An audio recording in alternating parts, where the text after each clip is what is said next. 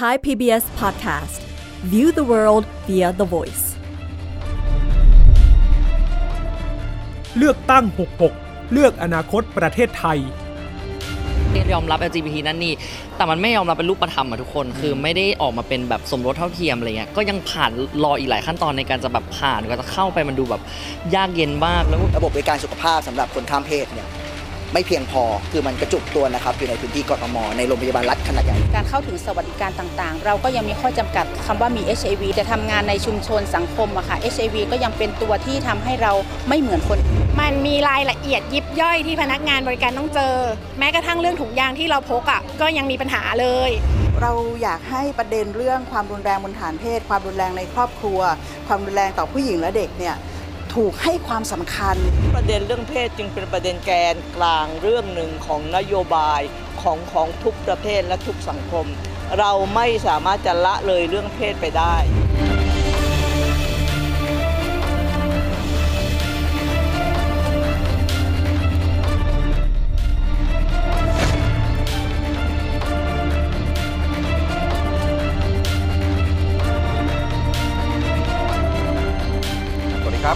ค่ะต้อนรับเข้าสู่เลือกตั้ง 66 เลือกอนาคตประเทศไทยนะครับ เวทีพูดคุยแง่มุมการเมืองที่จะติดอาวุธ ให้กับพวกเราทุกคน รู้จริงรู้เท่าทันพักการเมืองก่อนการเลือกตั้งครับ อยู่กับผมอุรชัยสอนแก้ว คุณบุตรศิรินยิ่งเกียรติกุล และวันนี้ต้อนรับคุณรุ่งโรจน์สมบูรณ์เก่า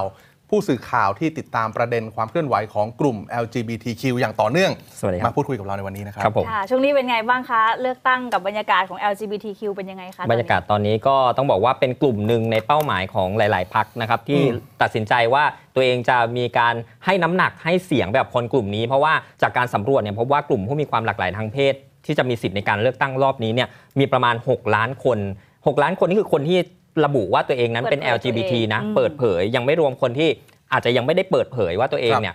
เอ่อมีเพศสภาพแบบไหน ซึ่งก็จะมีผลมีน้ำหนักอย่างมากในการเลือกตั้งรอบนี้นะครับ ค่ะต้อง6ล้านนี่เป็นกลุ่มก้อนที่พอสมควรทีเดียวในมิติทางการเมืองนะครับ ถ้าเกิดว่าพักการเมืองมองกลุ่มคน 6 ล้านนี้ เป็นกลุ่มเดียวกัน แล้วว่าออกแบบนโยบายมาเพื่อให้มันตอบโจทย์มากขึ้นเนี่ยก็เชื่อว่าน่าจะมัดใจได้ครับ พอสมควร ครับผม และถ้าลองเทียบกันดูตั้งแต่การเลือกตั้งครั้งล่าสุดก็คือปี 62 นะคะ กับรอบนี้ค่ะต้องบอกว่านโยบายของกลุ่ม LGBTQ เนี่ยมีมากขึ้นด้วยนะคะ แล้วก็เป็นนโยบายที่สะท้อนถึงปัญหาของกลุ่มคน LGBTQ ด้วย ต้องบอกว่าการผลักดันเรื่องของความหลากหลายทางเพศเนี่ยไม่สูญเปล่านะคะ ถ้าไปดูข้อมูลจะพบว่า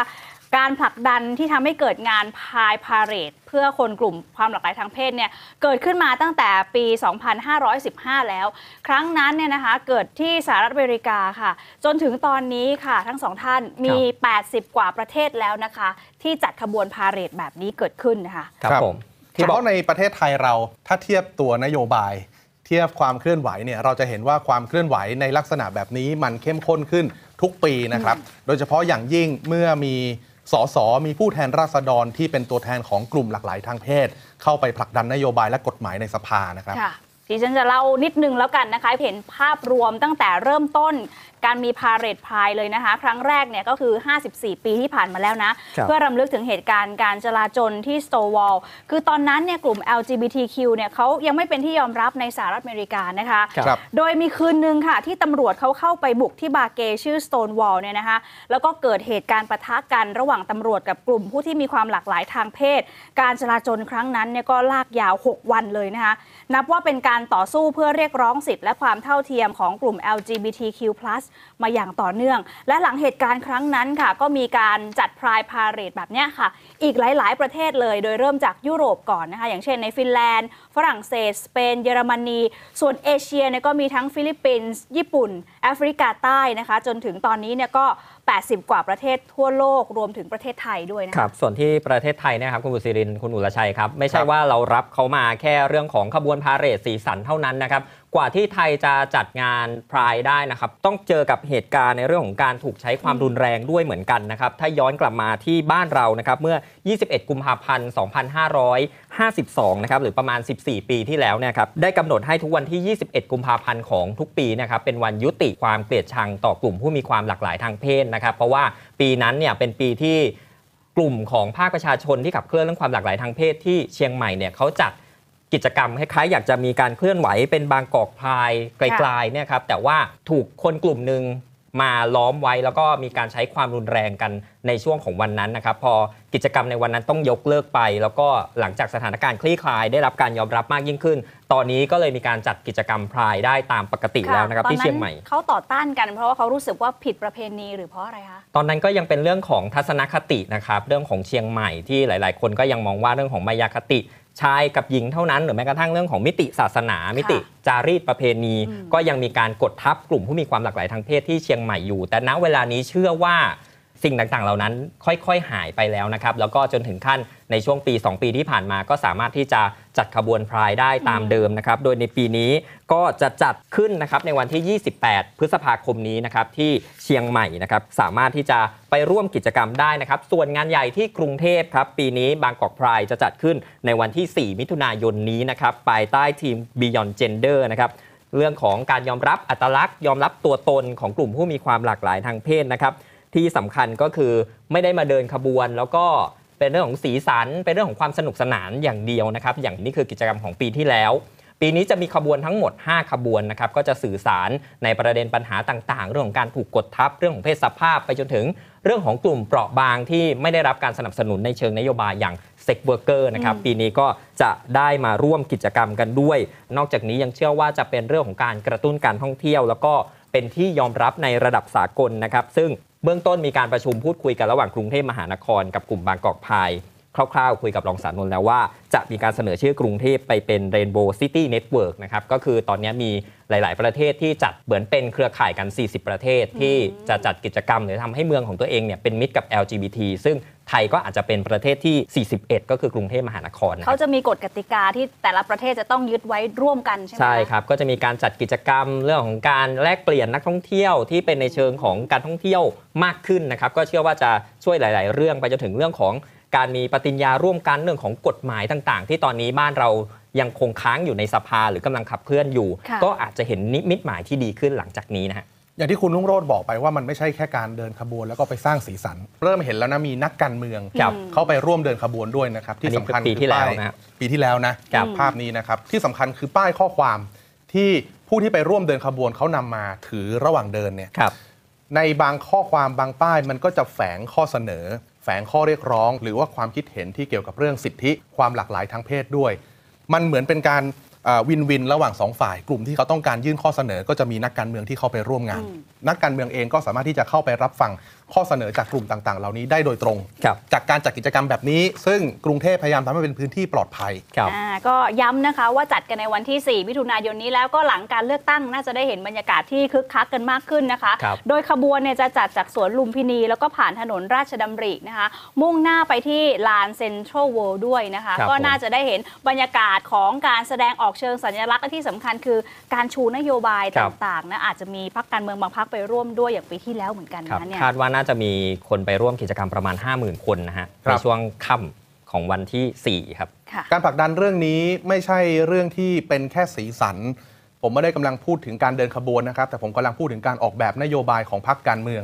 มันไม่ใช่นโยบายไม้ประดับ แน่นอนคอการเมืองอาจจะมองว่า มันก็ไม่ใช่นโยบายที่เรามักจะใช้คำว่าฟาสต์ฟู้ดค่ะครับคือออกมาแล้วมันกวาดความสนใจจากคนกลุ่มมากได้ แต่มันเป็นนโยบายที่ หลาย ๆ พักเขาสะท้อนออกมาผ่านการออกแบบว่าเขาละเอียดนะครับแล้วก็ผ่านการคิดจริง ๆ ที่สำคัญเราได้เห็นความพยายามในการผลักดันกฎหมายที่เกี่ยวข้องกับสิทธิความเท่าเทียมทางเพศ ในสภาชุดที่ผ่านมานี้นะครับสภาชุดที่ผ่านมามีกฎหมายอย่างน้อย 3 ฉบับที่เกี่ยวกับเรื่องนี้ครับเข้าไปพูดคุยกันในสภานั่นคือร่างกฎหมายสมรสเท่าเทียมของพรรคก้าวไกล แล้วก็ร่างกฎหมายคู่ชีวิตอีก 2 ฉบับ ที่เสนอโดยพรรคประชาธิปัตย์และคณะรัฐมนตรีนะครับ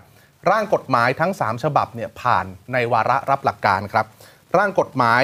สมรสเท่าเทียมของพรรคก้าวไกลก็เป็นอีกฉบับหนึ่งที่ถูกพูดถึงอย่างมาก เขาใช้เวลานานมากครับกว่าจะเข้าสู่การพิจารณาในวาระแรก ซึ่งก็คือวาระรับหลักการนะครับ บรรยากาศช่วงนั้นเนี่ยซีเรียสมากครับ อยากจะพาย้อนกลับไปดูบรรยากาศ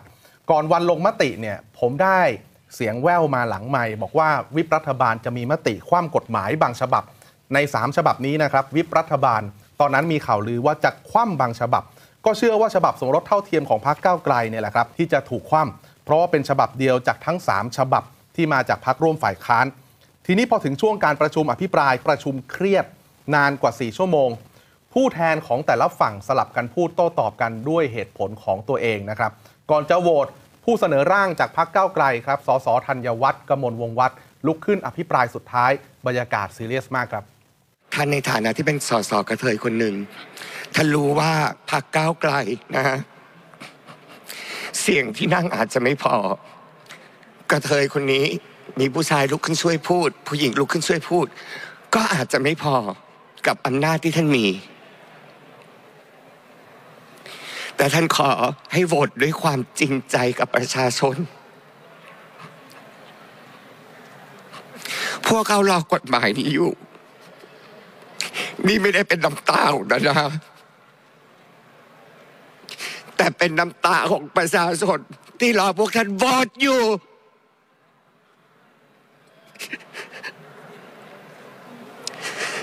ท่านขอฝากทุกท่านด้วยนะคะ ว่าสมรสเท่าเทียมคือกระดุมเม็ดแรกที่เราจะกลัดไปด้วยกัน และความเสมอภาคจะเกิดขึ้นขอบคุณมากค่ะ ก็เป็นการย้อนบรรยากาศนะคะดิฉันครับจำได้เหมือนกันช่วงนั้นเนี่ยก็หลายคนมีการพูดถึงเรื่องประเด็นที่สสร้องไห้ในในสภาเนี่ยเยอะเลยนะคะครับผมถ้ามาดูในช่วงของการลงมติวาระรับหลักการของฉบับที่เสนอโดยพรรคก้าวไกลในวันนั้นนะครับจะเห็นเลยนะครับว่าเห็นด้วยทั้งหมด 212 เสียงนะครับไม่เห็นด้วย 180 เสียง งดออกเสียง 12 เสียงนะครับและถ้ามาดูร่างฉบับที่เสนอโดยพรรคประชาธิปัตย์ครับ เห็นด้วย 251 เสียง ไม่เห็นด้วย 124 เสียง และงดออกเสียง 30 เสียงนะครับคุณบุษรินค่ะ ส่วนร่างที่เสนอโดยคอรมอนะคะ มีเห็นด้วย 229 เสียงค่ะ ไม่เห็นด้วย 167 เสียง และงดออกเสียง 6 เสียงนะคะ สังเกตดูนะครับจำนวนตัวผู้แทนที่เห็นด้วยกับกฎหมายร่างกฎหมายทั้ง 3 ฉบับมันไม่เท่ากันของพรรคก้าวไกลเนี่ยน้อยที่สุดครับ ทีนี้สัดส่วนครับ ที่ไม่เห็นด้วยทั้ง 3 ฉบับก็อยู่ราวๆ 25-30%อะลองดูก็ได้ ถ้าเกิดว่าไปแกะดูในรายละเอียดจะพบว่าร่างกฎหมายของพรรคก้าวไกล มันต่างกับอีก 2 ฉบับแบบชัดๆชัดเจนครับพอสมควรนะครับให้สิทธิประโยชน์ สิทธิบางอย่างกับกลุ่มหลากหลายทางเพศ ซึ่งอีก 2 ฉบับเขามองในมุมต่างกัน ทีนี้ตามกติกาครับผ่านกฎหมายในสภาต้องเริ่มจากการพิจารณาวาระที่ 1 วาระนี้แหละครับที่เขาผ่านกันเนี่ยรับหลักการครับ แล้วค่อยเข้าสู่การพิจารณาในชั้นคณะกรรมาธิการ ซึ่งก็ตั้งแล้วนะครับ เพราะว่าต้องตั้งคณะกรรมาธิการทันที หลังจากที่รับหลักการในวาระแรก พิจารณาเสร็จแล้วถึงจะเข้าสู่การพิจารณาวาระที่ 2 3 ครับ เสร็จจาก 2 และ 3 ผ่านไปได้ยังไม่จบครับ ต้องไปที่สมาชิกวุฒิสภาอีก 3 วาระเหมือนกัน 1 2 3 ครับ มีการตั้งคณะกรรมาธิการเหมือนกันเลย ถ้าสมาชิกวุฒิสภา หรือว่าสวเห็นชอบ ร่างกฎหมายนั้นในวาระที่ 3 ถ้าเห็นชอบร่างกฎหมายในวาระสุดท้ายแล้วนายกรัฐมนตรี จะเป็นผู้นำร่างกฎหมายนั้นขึ้นทูลเกล้านะครับเพื่อให้พระมหากษัตริย์ ลงพระประมาพิไทยแต่ว่ากระบวนการทางสภาในช่วงท้ายอย่างที่จำกันได้ครับ มันคุ้นตากันเหลือเกินครับล่มบ่อยล้มบ่อยจำได้นะ องค์ประชุมไม่ครบ องค์ประชุมไม่ครบอ่าล่มบ่อย ในช่วงการประชุมกฎหมายควบคุมกัญชากัญชงครับเป็นกฎหมายที่เขาเข้าคิวมาก่อนสมรสเท่าเทียม แล้วก็กฎหมายคู่ชีวิตสองฉบับเนี่ยต่อคิวจากกฎหมายกัญชากัญชง แต่ไม่ว่าจะด้วยบังเอิญหรือไม่ กฎหมายกัญชากัญชง ไม่ได้เข้าสู่การพิจารณาสักทีเพราะสภาล่มครับนะครับฝ่ายค้านเองเขาก็ยืนยันว่าเขาไม่เอาเขาก็ไม่ร่วมนับองค์ประชุมสุดท้ายมันก็ไปต่อไม่ได้เหมือนที่คุณลุงโรดบอกว่ามันล่มองค์ประชุมไม่ครบด้วยปัจจัยเหล่านี้ครับเป็นส่วนหนึ่งที่ทำให้ร่างกฎหมายสมรสเท่าเทียมรวมถึงร่างกฎหมายคู่ชีวิต ไม่สามารถพิจารณาทันภายในสภาชุดนี้ ตอนนี้ถ้าพูดแบบง่ายๆ คือมันตกไปแล้วครับตกไปแล้วนะฮะทีนี้แน่นอนมันมีข้อเสนอจากนักกฎหมายบอกว่าอย่าเพิ่งหมดหวังอืมมันไม่จำเป็นจะต้องไปเริ่มจากการยื่นนับหนึ่งใหม่อ่านับหนึ่งใหม่ มันมีวิธีตามกติกา ครับผม ก็คือสามารถที่จะพอเริ่มสภาใหม่นะฮะก็ยังมีเวลาอย่างน้อย 60 วันครับที่จะมีการยื่นขอให้มีการนำร่างกฎหมายมาพิจารณาต่อ อันนี้ก็ต้อง ไปลุ้นเหมือนกันนะฮะว่า ถ้าเกิดว่าได้รัฐบาลชุดใหม่มีองค์ประชุมครบแล้วเนี่ยจะเลือกกฎหมายที่เป็นเกี่ยวกับเรื่องของการสร้างครอบครัวกลุ่มคนเพศหลากหลายเนี่ยขึ้นมาพิจารณาภายใน 60 วันจริงหรือเปล่านะครับ ซึ่งสสหลายคนถ้าย้อนกลับไปในการหาเสียงช่วงนี้นะครับ ยืนยันเลยว่าจะนำกลับมาพิจารณาไม่ต้องนับหนึ่งใหม่แน่นอนนะฮะอืมพักก้าวไกลด้วยนะครับ เมื่อช่วงต้นสัปดาห์เขาเปิดนโยบายไป 3 นโยบายบิ๊กแบงครับที่บอกมีอะไรว่าบ้างฮะร้อยวันแรก จะทำอะไรครับ เป็นหนึ่เล่งม ปีแรกจะทำอะไรนะครับสี่ปีจะทำอะไร ตัวนโยบายร่างกฎหมายสมรสเท่าเทียมนี่แหละครับที่อยู่ใน 100 วันแรกพรรคก้าวไกลบอกว่าถ้าได้เป็นรัฐบาลหยิบมาพิจารณาทันที ครับ เพื่อให้มันเข้ากติกาที่คุณลุงโรดได้อธิบายไว้นะครับ แต่ถ้าเกิดว่าพรรคก้าวไกลไม่ได้เป็นรัฐบาลล่ะ มันก็ต้องมาลุ้นกันว่าคณะรัฐมนตรีจะหยิบมาหรือเปล่าครับอย่างที่อธิบายไปเมื่อสักครู่ ครับผม อันนี้ก็เป็นเรื่องที่หลายคนอาจจะมองว่า จริง ๆ แล้วกฎหมายฉบับนี้มันไปเกี่ยวข้องกับเรื่องของชีวิตประชาชนไปเกี่ยวข้องกับปากท้องอย่างไรนะฮะ หลายคนอาจจะมองว่าเออเอาเรื่องปากท้องเอาเรื่องเศรษฐกิจไว้ก่อนดีไหมนะครับ ทีนี้ถ้าเรามาเทียบกันง่าย ๆ นะครับ เรื่องของทำไมเราถึงต้องมีสมรสเท่าเทียมค่ะ จากการที่ไปพูดคุยกับกลุ่มคนที่ได้รับผลกระทบจริง ๆ กับการที่จะต้องมีกฎหมายฉบับนี้เนะฮะมันพบว่ามันมีสิทธิ์บางอย่างที่มันไม่เทียบเท่ากับคู่สมรสทั่วไป หรือแม้กระทั่ง ในคู่ชีวิตก็ยังมีความแตกต่างกับพรบสมรสเท่าเทียมนะครับหนึ่งก็เลยก็คือเรื่องของการรับบุตรบุญธรรมอืมเรื่องนี้ยังไม่มีนะครับถ้าไม่ใช่สมรสเท่าเทียมครับยังถูกว่าให้นำไปพิจารณาภายหลัง หรือมีการไปพูดคุยภายหลังได้ ซึ่งลักษณะการพูดคุยแบบนี้เครือข่ายบอกแล้วว่าเขาไม่เอาแน่ ๆ เพราะว่าเราไม่รู้ว่า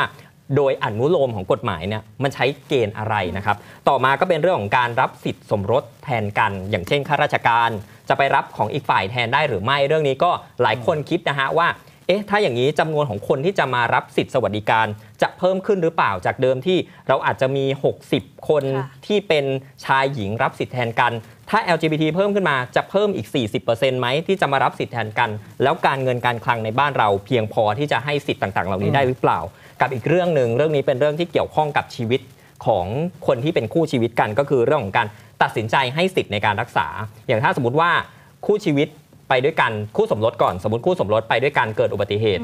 หมดสติต้องมีการรักษาให้สิทธิ์รักษาเนี่ยภรรยาหรือว่าสามีสามารถเซ็นยินยอมได้ แต่คู่ชีวิตไม่สามารถที่จะเซ็นยินยอม ให้มีการรักษาในลักษณะนี้เกิดขึ้นได้ ซึ่งค่ะมีหลายคู่นะครับที่ต้องเสียชีวิตอย่างน่าเสียดายจริง ๆ นะครับ ที่ไม่สามารถช่วยคู่ชีวิตได้ทัน ทีนี้ถ้ามาดูในเรื่องของที่เกี่ยวข้องกับสิทธิทางเพศนะครับไม่ได้มีแค่เรื่องของสมรสเท่าเทียมเท่านั้นนะครับยังมีอีกหลากหลายประเด็นเลยที่เกี่ยวกับเรื่องเพศ ที่อาจจะถูกมองว่าเอ๊ะเป็นเรื่องละเอียดอ่อนในสังคม และไม่ค่อยถูกพูดถึงหรือเปล่านะครับรวมถึงในการหาเสียงในรอบนี้หลายพักก็ไม่ได้ชัดเจนนะครับว่าตัวเองจะพุ่งเป้า แล้วก็ส่งเสริมนโยบายเหล่านี้ จะเป็นนโยบายอะไรบ้าง ตรงใจกับที่คุณคิดไว้หรือเปล่าลองไปฟังกันครับ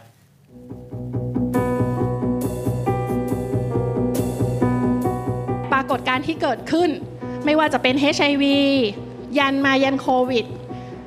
Sex Worker กลับเป็นกลุ่มแรกที่ถูกเพ่งเล็งว่าเป็นแหล่งแพร่เชื้อ มันเกิดจากกระบวนการการตีตาค่ะ เราป่วยไม่ได้ ถ้าเราป่วยแปลว่าเราจะไม่มีรายได้ Sex Worker 80%เป็นแม่และก็เป็นผู้นำครอบครัว ต้องดูแลคนข้างหลังถึง 4 คนนะคะ ดังนั้นช่วงโควิดที่ผ่านมาเจ็บสาหัสมาก เพราะอะไร Sex Worker ไม่ถูกยอมรับว่าเป็นงาน ดังนั้นไม่มีประกันสังคม บางคนล้มบนฟูก พวกเราเนี่ยไม่ได้ล้มธรรมดานะคะเตะตกคลองด้วยเลย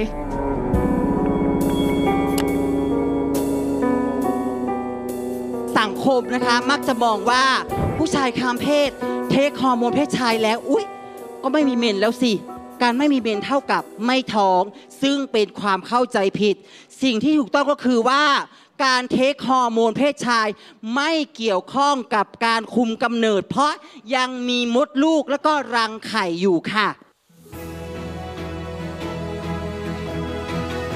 ความรักและการท้องไม่เกี่ยวข้องกับอัตลักษณ์ทางเพศ และไม่เกี่ยวข้องกับคำนำหน้านามที่อยู่ในบัตรประชาชน สิ่งที่ตามมาก็คือคำว่าวิปริตซ้ำซ้อนเห็นไหมคะ มันน่าเกลียดมากเลยค่ะ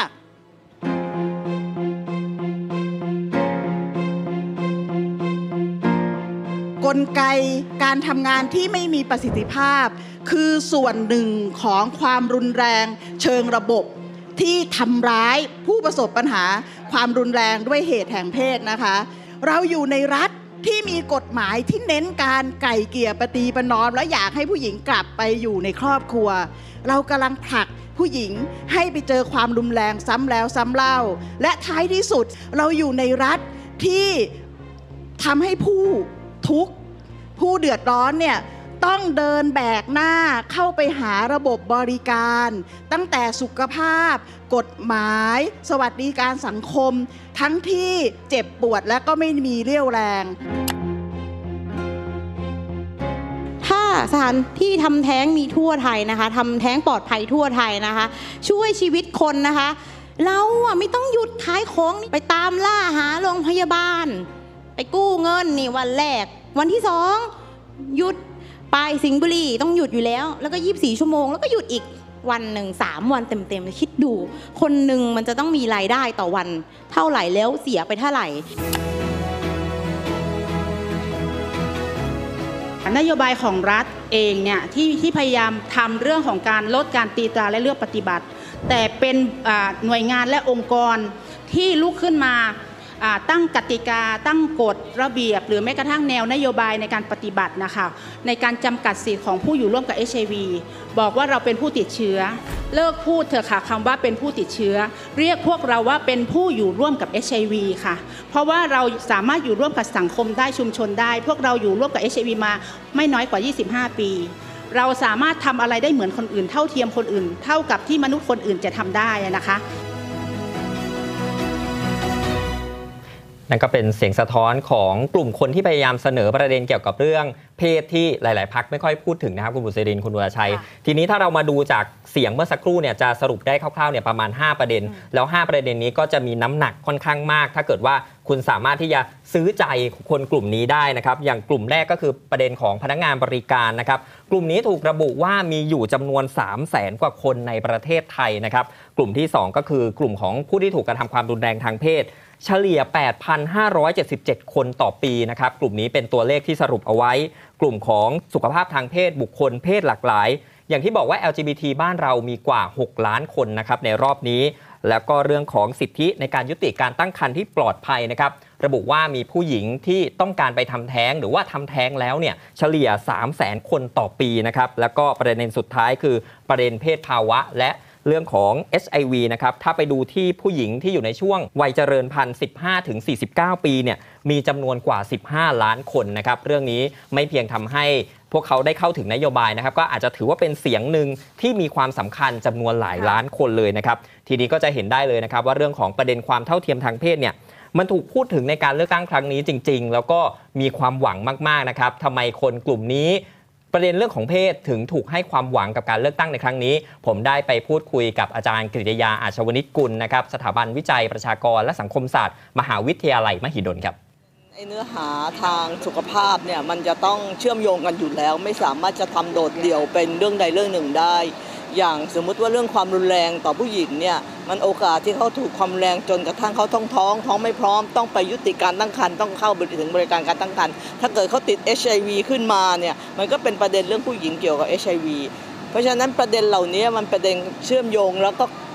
cross ข้ามกันนะคะเรื่องคนข้ามเพศ คนหลากหลายทางเพศ ประเด็นเหล่านี้เป็นประเด็นที่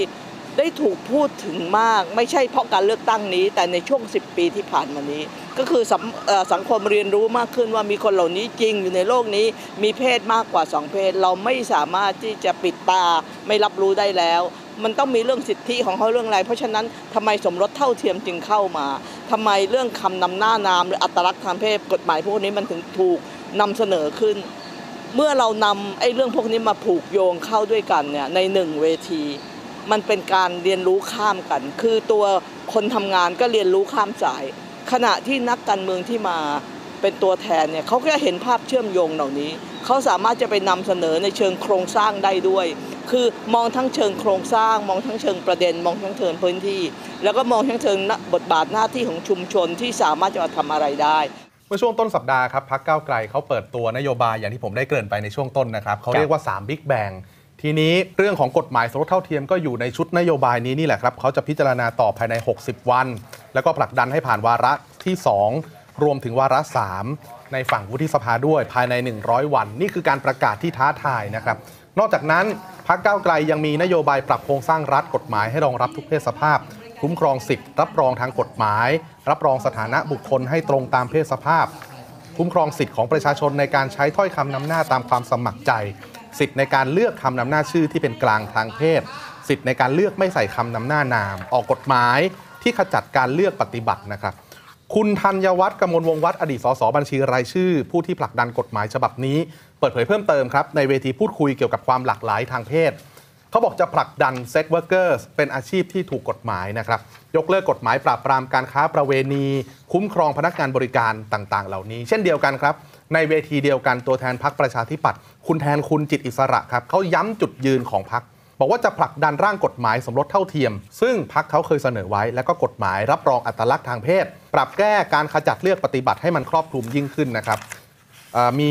แผนที่จะเสนอกฎหมายส่งเสริมสิทธิอื่นด้วยนะครับที่ยังไม่เคยมีการเสนอในสังคม อย่างเช่นนโยบายเพื่อพัฒนาผู้มีความหลากหลายทางเพศ ให้มีต้นทุนต่อยอดสร้างตัวครับครับ ทีนี้เรามาดูในส่วนของเวทีสิทธิประชาชนเพศหลากหลาย กับนโยบายพักการเมืองในช่วงที่ผ่านมานะครับกับคณะทำงานเครือข่ายสิทธิประชาชนเพศหลากหลายนะครับก็มีหลากหลายพักเลยที่ประกาศจุดยืนและให้คำมั่นสัญญาเอาไว้นะครับ อย่างเช่นชาติพัฒนากล้านะครับให้คำมั่นว่าจะผลักดันร่างพรบสมรสเท่าเทียม ผลักดันกฎหมายคำนำหน้าชื่อให้เกิดขึ้นจริง แสดงจุดยืนต้องการที่จะให้มีการแก้ไขกฎหมายที่วางอยู่ บนฐานคิดศิลธรรมอันดี ให้เป็นกฎหมายที่ให้ความสำคัญกับสิทธิมนุษยชน ไปจนถึงมีเป้าหมายที่จะทำให้เจ้าหน้าที่ตำรวจนั้นเข้าอบรมเรื่องของความหลากหลายทางเพศ เพื่อสร้างการตระหนักรู้ แล้วก็ลดการตีตราต่อผู้มีความหลากหลายทางเพศนะครับ ส่วนชาติไทยพัฒนานะคะ ก็เน้นจุดยืนของการให้ความสำคัญกับศักดิ์ศรีความเป็นมนุษย์ที่เท่าเทียมค่ะ มีศักยภาพในการพัฒนาประเทศไปพร้อม ๆ กัน ส่งเสริมกฎหมายให้ทันสมัยเพื่อความเท่าเทียมทางเพ